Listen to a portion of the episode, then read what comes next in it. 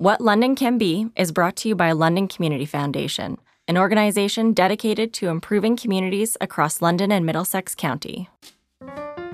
Welcome to What Lennon Can Be, the podcast where we navigate our shifting world, shine a light on the issues our city is facing, and explore the innovative Made in London solutions to critical challenges in our community. I'm Diane Silva, Director of Philanthropy at Lennon Community Foundation. Today I'm joined by Grants Committee member and longtime LCF supporter Clint Wilson and our President and CEO Martha Powell to discuss the importance of legacy and unrestricted giving. Hi, Martha. Hi, Clint. How are you today? Good, thanks, Diane. How are you? Great. Hi, Diane. Hi, good to see you both. I'm going to start with Martha. Martha, many of our listeners know you as the president and CEO of London Community Foundation, and but I'm sure our audience would be interested in hearing about your journey and what led you to LCF. Diane, I've always been, since the inception of my career, I've worked in the nonprofit sector, but I worked up until I came to London Community Foundation. I worked primarily in the healthcare or academic sector, and I really, really wanted to be part of the community and learn more about my community. And when you're in the healthcare sector or academia, it's hard to learn, at least it was back then, it's hard to learn about your community, the grassroots, what makes a community thrive. And I really wanted to understand that and learn from that and grow from that. So I think that's really what led me to London Community Foundation. That's wonderful. And I know all of our fund holders know you and have seen, you know, you around for so long and truly appreciate your leadership to the foundation. So great to have you here. Now, Clint, before I introduce you to the world, I do have to give credit to Jennifer Cahill, who from the United Way, who connected us. And I'm super excited to have you here. So thank you, Clint. Can you tell us a bit about yourself and how you got involved with LCF? I know I kind of did a little bit of a spoiler there, but if you could share your journey and the ways you work with LCF. Okay, sure. And thanks, by the way, for having me on. Big fan of your show, as you know. I try never to miss a podcast. And a big fan too of you and Martha personally. So thank you both. This is very exciting. And it's a great time for me to reflect a little bit on this topic because this July, I will have lived in London for 30 years. So even though I was born in the US, grew up American, I do feel more Canadian every day, I have to say, but of course, 30 years ago, when I came to London, I didn't know a soul. I didn't know much about London or Canada, like most Americans. And so I needed a way to get involved, to learn about the community. As you know, Diane, I love tennis and I love music, singing. So I used those two hobbies or, you know, as ways to meet people. And then someone introduced me to people at the United Way in the early 90s. And I started to volunteer at places like Limberlost and Luso. Ended up staying at Luso for a few years and being on their board. And then volunteering turned into wanting to be a donor and give to some of these organizations and initiatives that I was seeing, you know, the United Way do. And around the same time, my father very kindly started a fund for each of his children, which it's funny. Of course, I didn't think about it in these terms at the time, but since I know we're going to talk about restricted versus unrestricted, it was restricted to me in the sense that I couldn't just take the money and go blow it at the mall. But it was unrestricted in the sense that I was, I could give it to any charity that I wanted to, or that I felt was, you know, deserving. And that sort of got me started at the United Way. In fact, that led to the United Way fund that I have still at LCF. And it's funny, you know, for years, I didn't even know that that fund was at LCF. I just thought, I just told United Way I wanted something like this, and they set it up. And that went on for a long time. I learned more and more through many kind people, many knowledgeable and hardworking people that I met at United Way. And then fast forward 20 years, maybe to 2014 or 15, I can't remember, the fateful day when I darkened your door. And, you know, the reason for that was that at that point in my life, I felt like I was in a position to begin investing some of my own money in the community and into some of these initiatives. And I was looking for an organization that was maybe a little bigger, a little broader, maybe had a little more scope, a little more vision. You know, nothing against, I still love the United Way and have nothing but respect for them, but there are certain things that they do and certain things that they don't, right? So that brought me to London Community Foundation, where, you know, many exciting car rides later and whirlwind trips around town, you know, here we are. Totally. And I'll never forget that day, the day that you darkened me and LCF. That was awesome. You did. I loved our meetings, and I loved the fact that, you know, at first when you sat down with us or with me, you wanted to structure something similar to what your dad had set up for you. And we talked about that. And now this is kind of segueing way to legacy, because at first it was this concept of you just wanted to spend it down over a period of years. But then we had this conversation about a lasting legacy. And so what motivated you to then convert to that way of thinking, you know, and do this and build this over time? I guess what's motivated me is partly it's become a labor of love, I guess you could say. It's been just a wonderful sort of philanthropic journey, and almost a second or really first career for me. And I felt that for one thing, in terms of legacy, what I like about LCF and what I wanted to do at LCF was give now and create a vehicle that would give in the future. Because from doing this for many years, I could see that there's so much need now.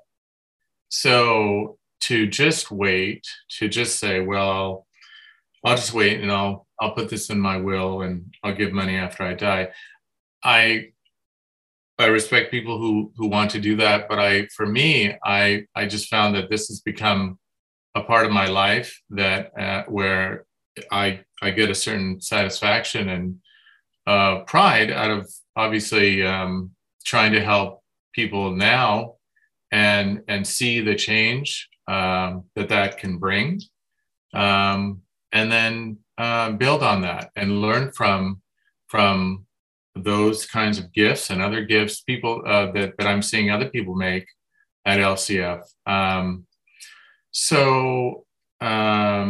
I think legacy is you know, you can do both. And but certainly if I had to wait until I felt like, yes, I'm in a position to do both. And I think I am now, and I'm excited to see what that can bring. Great. Thank you. And yes, Clint, to your point, legacy giving can be such a powerful tool, because like you said, and you are part of our grants committee, you've seen the power of those gifts, those transformational gifts that have happened over time and the impact that it has on our community. Now I'm going to switch over to Martha. Martha, can you tell us what it means to leave a charitable legacy and why it's so important? I can, but I first want to commend Clint's father for doing what he did, because he has set you on a journey of learning about what you can do that isn't about going to the mall. And I congratulate him for doing that with you. And I hope your siblings are doing the same thing. So I'm going to tell you a story. I worked with the donor for years and years and years and helped him do his charitable giving, and he was very thoughtful in how he did it, but there were a set number of agencies that he wanted to make sure that he was supporting and that he would support after he passed away.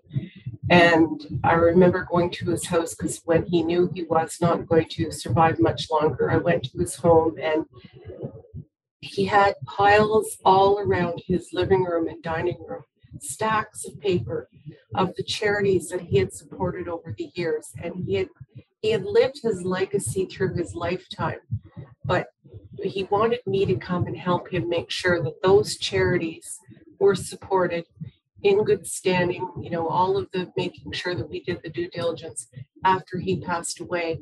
And he was concerned about how could he do that with, and we ended up, well, let's do a percent, you know, this is what you basically done over the years. Those charities to this day, and that was a good 15 years ago, those charities, some of them to this day still say, I remember him and I remember that he put us in his legacy. And that's what legacy is about. And, you know, I remember showing an illustration to him, the donor, about endowment giving, and that the amount of money that he gave when he, you know, was first starting his endowment with us, the amount of money as a result that he'd given away far exceeded what he'd invested with us. And that amazed him. To think that way and to know that that was still going to go on as long as forever. So that to me is the power of legacy giving. It's you know, people talk about major gift fundraising, and I always think of your major gift is the last gift you probably give, because it's the one, if any major gift you give, you put a lot of thought into it. But your ultimate gift is probably your most major gift you'll give in your lifetime. And I want to go further with this. So sticking with Martha, can you give a couple examples of fund holders through their legacy giving that have had a real impact on LCF's ability to do this work in the community? And it's actually transformed the way LCF is operated. What comes to mind, very top of mind, is Lorraine Ivy Shuttleworth, who had her own foundation. She'd given to through London Community Foundation, but she had her own private foundation. And when she dissolved her foundation, she moved the bulk of it to us. And it was a large part of our unrestricted giving pot. And she understood the importance of unrestricted giving, that you know, we know what the priorities are, and we're researching those priorities. We know where we can have the biggest impact. But here was a large endowment fund giving the bulk of our unrestricted money. So I went to her and asked her if she would consider converting that fund to an operating endowment fund for London Community Foundation, because she, if anyone, would know it costs money to run a foundation. You can't, you know, live on fumes and guarantee volunteers. And she did that. And we when I approached her about this, I said, we will do what we can to match that endowment fund, that operating endowment fund. And it is now, we're the envy of a lot of community foundations in Canada, because we have an operating endowment fund that supports a very, very generous part of our operating endowment and keeps us well within our, operating standards, and allows us to put more money directly into the community. So to me, that's another example of an ultimate gift. Could you also share a little bit more about LCF's community fund, how through the power of donors supporting this fund, which is an unrestricted fund that supports charities in the community, what has been the impact of people giving that way to the community fund? Sure, Diane. And I'm going to harken back to the last, and I don't want to call that we're in a recession now, but back to 2008, when the markets really went sour, we were in a position of not having a lot of money to give to charities in the community because market returns were so bad. But during that time, we revamped our grant program to be a high impact, and at the time we were using the word game changing, but a strategic high impact grant program that would allow our grants committee to use unrestricted money that donors have entrusted us with, saying, we trust you, grants committee, you know the community better than I do myself, and I can pool my assets in an unrestricted fund with my name still attached to it, but I can pool my assets and know that the grants committee is going to be enabled to make higher impact grants that are going to cause sustainability, that are going to cause growth and future, I go back, sustainability is still the right word, for charities that might not have got there. Sometimes we will even offer a charity, if we see them coming to us with a business program that sounds really good, but it's not quite there, they need a few more answers to some strategic questions and a few more building blocks put in, we will support them for a period of time to actually get that plan into the right shape so that it's worth giving a grant to. So unrestricted giving gives us the most power that we can give.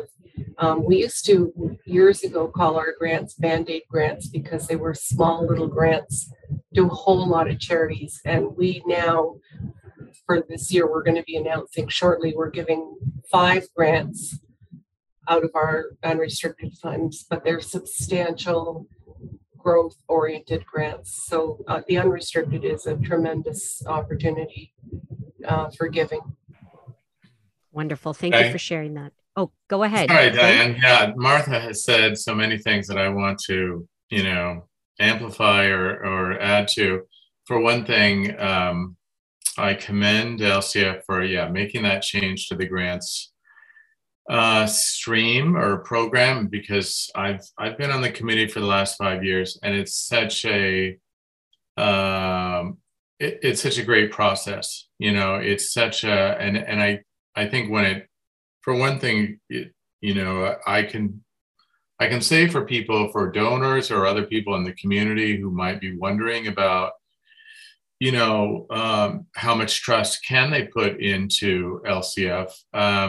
I've seen things, working. I've seen, this is a months long process every year with a lot of vetting, a lot of research, a lot of eyes, and a lot of diverse eyes and opinions looking at these things and picking the best proposals. And there are some wonderful ones every year. And it's a thrill for me to see that, because it gives me ideas then as a donor too. If I see something go through the grants process and either, maybe it gets funded, but it doesn't get as much as maybe they wanted, or maybe it doesn't get funded. But I like it, you know, as a donor. And then I meet with you, Diane, and I say, hey, could I help out this agency or this initiative in some way? And the other thing I wanted to say was just the importance of the community fund and the unrestricted nature of that fund is so evident during the grants process when, you know, every year there are far more proposals than we can possibly fund. And it ends up, we come down to a meeting where we don't have enough money and we have a lot of, you know, worthy proposals.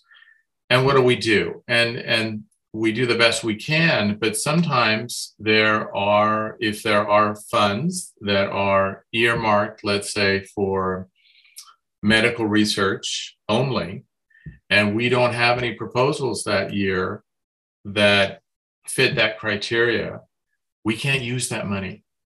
And you know, when you're in a position where you really want to use every possible dollar, that's heartbreaking. So on the other hand, I think in recent years we've gotten some new funding from donors, let's say, that is where they want to support anything that helps women, or let's say, or youth, or something that's a little bit broader. That's easier to use. That's easier to apply. So, but of course, the easiest thing of all is when people just give money and say, I want this to go into the community fund, you do whatever you want. And never was that more important than during COVID, I would think, where who could have predicted the needs during COVID, the types of needs, the new emerging needs. And, you know, I don't think too many people 20 years ago or 10 years ago said in their will, I want to leave my money to COVID, because nobody knew what that was. You know, Clint, I'm so glad you went there. You're right. With the pandemic, what we learned so much from that is that whole trust-based type of giving, because here was a situation that was so out of our control and out of our norms. And here we saw agencies having to adapt and pivot to the situations that as they were playing. Us as a foundation and working with our fund holders, we were encouraging unrestricted giving to the agencies that they were giving to, because why allocate those dollars to something so narrow and specific when it could be irrelevant to the time today, right? So that is the power. And I'm so glad you went there. Now, where I want to go, Clint, and I have to clarify to our listeners, no, it wasn't a dark day when I met Clint. In fact, you brightened my days going forward at LCF. Like what I love about working with you and the fund holders that are like you is the ones that you fully throw yourself in. And you have your donor advice fund with us. And I know you're in the driver's seat with that, but you bring that lens from your learnings of the grants committee. And you also do a lot of engagement with us where you learn what is going on out there, right? Where are the needs and what resonates with you? So I want to go back to Clint, the beginning, you know, where you started your donor advice fund and where you've gone now. You know, are you doing, I want you to share your perspective with the unrestricted giving and what you do with your flow through giving, if you could share this with the audience today. Okay. So, I guess I want to speak a little bit to trust, because that is so important. And I can see there's a connection between trust and unrestricted giving, because the more comfortable you feel as a donor, I think the fewer strings you're going to put on things, right? And it's because I have felt so comfortable with people like you, Lori, Vijay, Martha, And so many other people that I've met over the years who are making a sincere effort to better our community and help those who need it. That's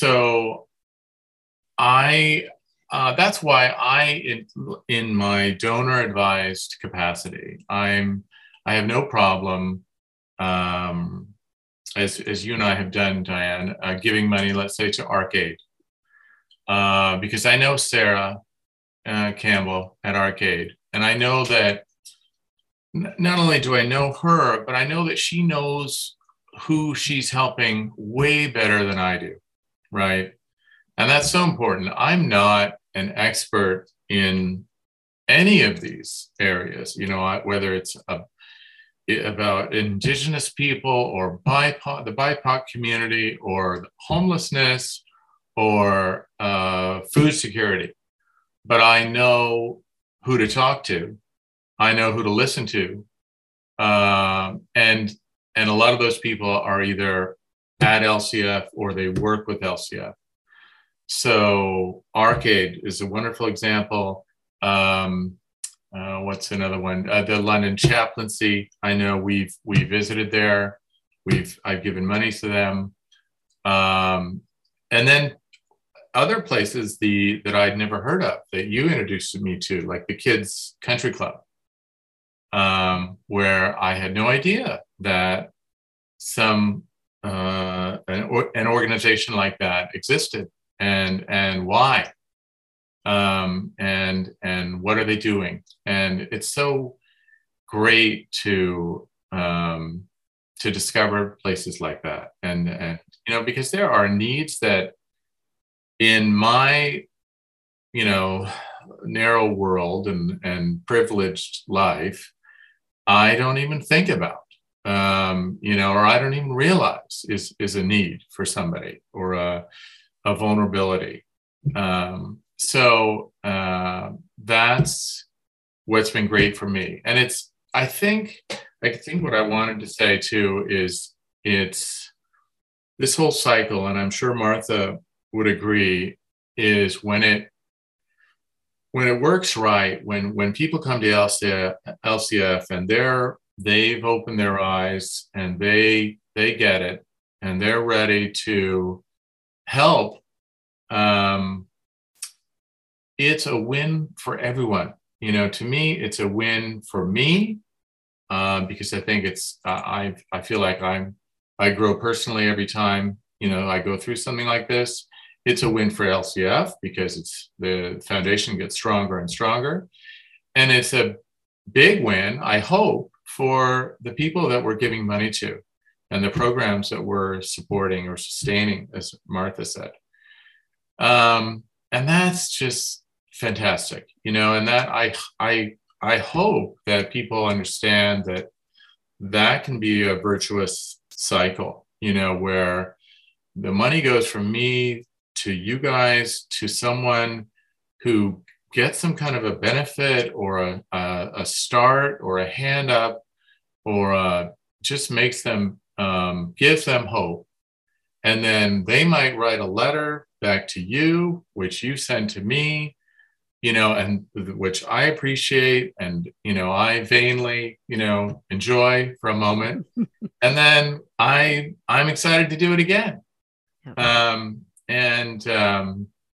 That's, you know, that's a wonderful thing. I'm thrilled by that. And that's part of the potential that I see, from unrestricted giving, because let's face it, if you're going to give anyway, who are you giving for? Is it for you?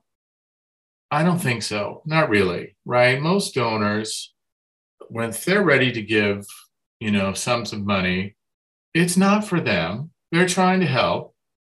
So let's help, you know, don't give with one hand and take it back with the other by saying, you know, I'm going to give this money to ArcAid, but it's only going to be so they can buy beach towels. You know, it has to be for beach towels. You know, I mean, That's not helpful. They might enjoy that. Maybe they'd all go and have a nice day at the beach, but there, I'm sure Sarah would say, there are other things that we could do with that money. And if you give us the trust and the freedom and the respect to make those calls, it will empower us. And I think we all can be empowered by that. Yeah, you're nailing it perfectly, because really what you're getting at is that power dynamic between the donor and the charities. And I know that you, Clint, I've seen you in play. You will challenge me sometimes with some of the things that we may present to you, but I love the fact that you're open to these conversations, and then you're like, okay, now I get it. And then you have that trust now in empowering these agencies to do the work that they do with no strings attached, right? So that's the magic and the power of philanthropy. And I see you do that so well, and a lot of our fund holders. So I'm glad you went there, because that is something that we need to get to across the sector, right? Right. So Clint, is there anything else that you can share from your experience being a grants committee member? What else have you learned from that experience that you feel the general public should know? Let me see. I guess what I valued most about the grants committee, the people, the people around the table are increasingly diverse, and that's really important. Because we want to help a really diverse, population, whether it's refugees or Muslims affected by racism in London, or Indigenous people grappling still with the residential school, these terrible, discoveries and revelations, and I try, obviously to understand or put myself in a position of all of these things, but it's far easier and it's far better when I can hear it from an Indigenous person themselves, or a Black person on the committee speaking about LGBTQ rights or issues. I think that's been a great and increasingly welcome feature of the grants committee. And then the proposals, I guess. I did want to say, and Martha spoke to some of the ones that are coming up this year. My favorites, and I think it was a year or two ago, we had a proposal that combined, I think it was an LGBTQ organization that wanted to make some kind of garden or, garden kit or food kit. I can't remember. Remind me, Martha or Diane, if you remember. And it also involved working with Indigenous people. And it was just such a great combination of initiatives and organizations and people. And I, as a donor, I'm not innovative enough to think of something like that.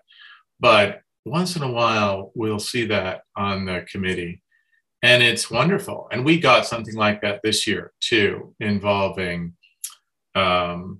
employment skills, tiny homes, and the Indigenous, again. And I think those sorts of proposals are so exciting when we can get behind those things. And I guess I just want to say for donors, big or small, you know, one of the greatest things about LCF is that you can contribute to that just by giving to the community fund. And, you know, I don't have enough money to solve the housing, affordable housing problems in London, but I can contribute to something at LCF that will, something like the Soho initiative that's underway. So those things are tremendously exciting. And I think London can be very proud of that kind of work. Thank you. Now, well Martha, said, Clint. Yeah, yeah, I agree with you. Now, Martha, I'm going to turn it over to you. And it's my last question to you both. What do you think London can be, and how can we get there together? I think I was talking to someone earlier today, and I think London has gone through, the rest of the world included, have gone through something we never anticipated. And I think we're coming out the other side with a new reality. And I think that it's going to take for London to really survive and thrive as a collaborative community. It's going to take everyone starting to think together and work together better.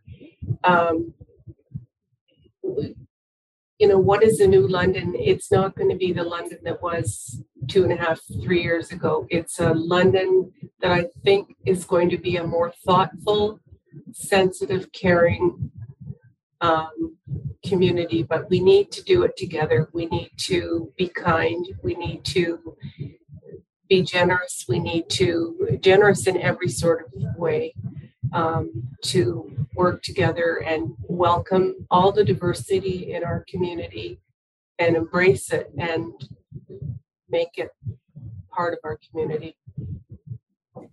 Nice. Thank you. And Clint? I couldn't agree more with that sentiment and with the idea that what I want London to be is more inclusive and more equal. But how do we get there? That's the hard part. It is challenging. It's, you know, you, Diane, and I, and Martha might all agree or largely agree on the needs and what to do. But unfortunately, I was just talking with someone. I didn't know whether to share this or not. I talked to someone very recently who said to me, you know, I think we've done enough for the Indigenous.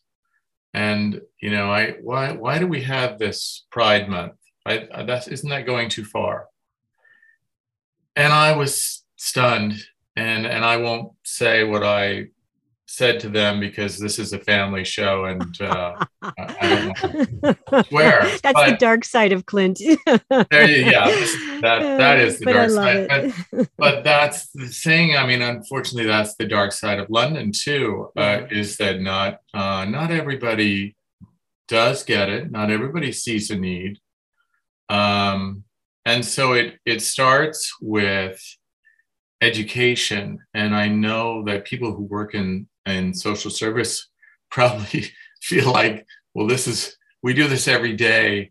When are people going to get it? But unfortunately, some people still have problems looking outside of themselves, outside of their sort of insulated world, and seeing that, you know, not everybody has air conditioning. Not everybody has a shower. Not everybody has a home. And not everybody is treated with respect and fairness.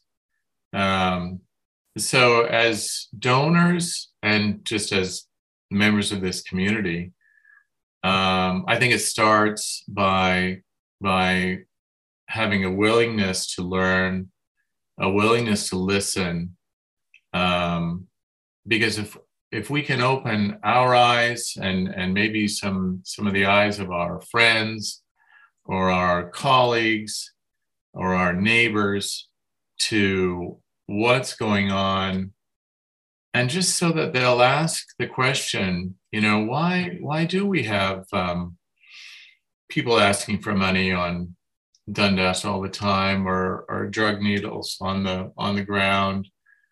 And what can we do for those people and those situations, that rather than judge them or wish them away, can we lend a hand, and can we open our, because I think once you open your eyes, then you open up your heart, and then you open up your wallet. And I know it's not just about money, but I was thinking about something, Diane, that just to get back to power for a minute. Yeah. I looked up the definition of equity, because, I mean, as you know, I follow the stock market every day. So I usually think about equity as being a stock or money. But the other definition of equity is fairness and an equal chance. And it struck me that LCF takes one and creates the other, right? It brings the two definitions of equity together in a way. And I love that. I mean, if that's what I want to see, and that's the power dynamic, that's the power transfer. I mean, I didn't used to think about this in terms of power, really. And so this is another area where you've opened my eyes, Diane. Right. But as donors, when we give, we're transferring some of our power, and in many cases, we have plenty, right? And we can give a little up, and that's okay.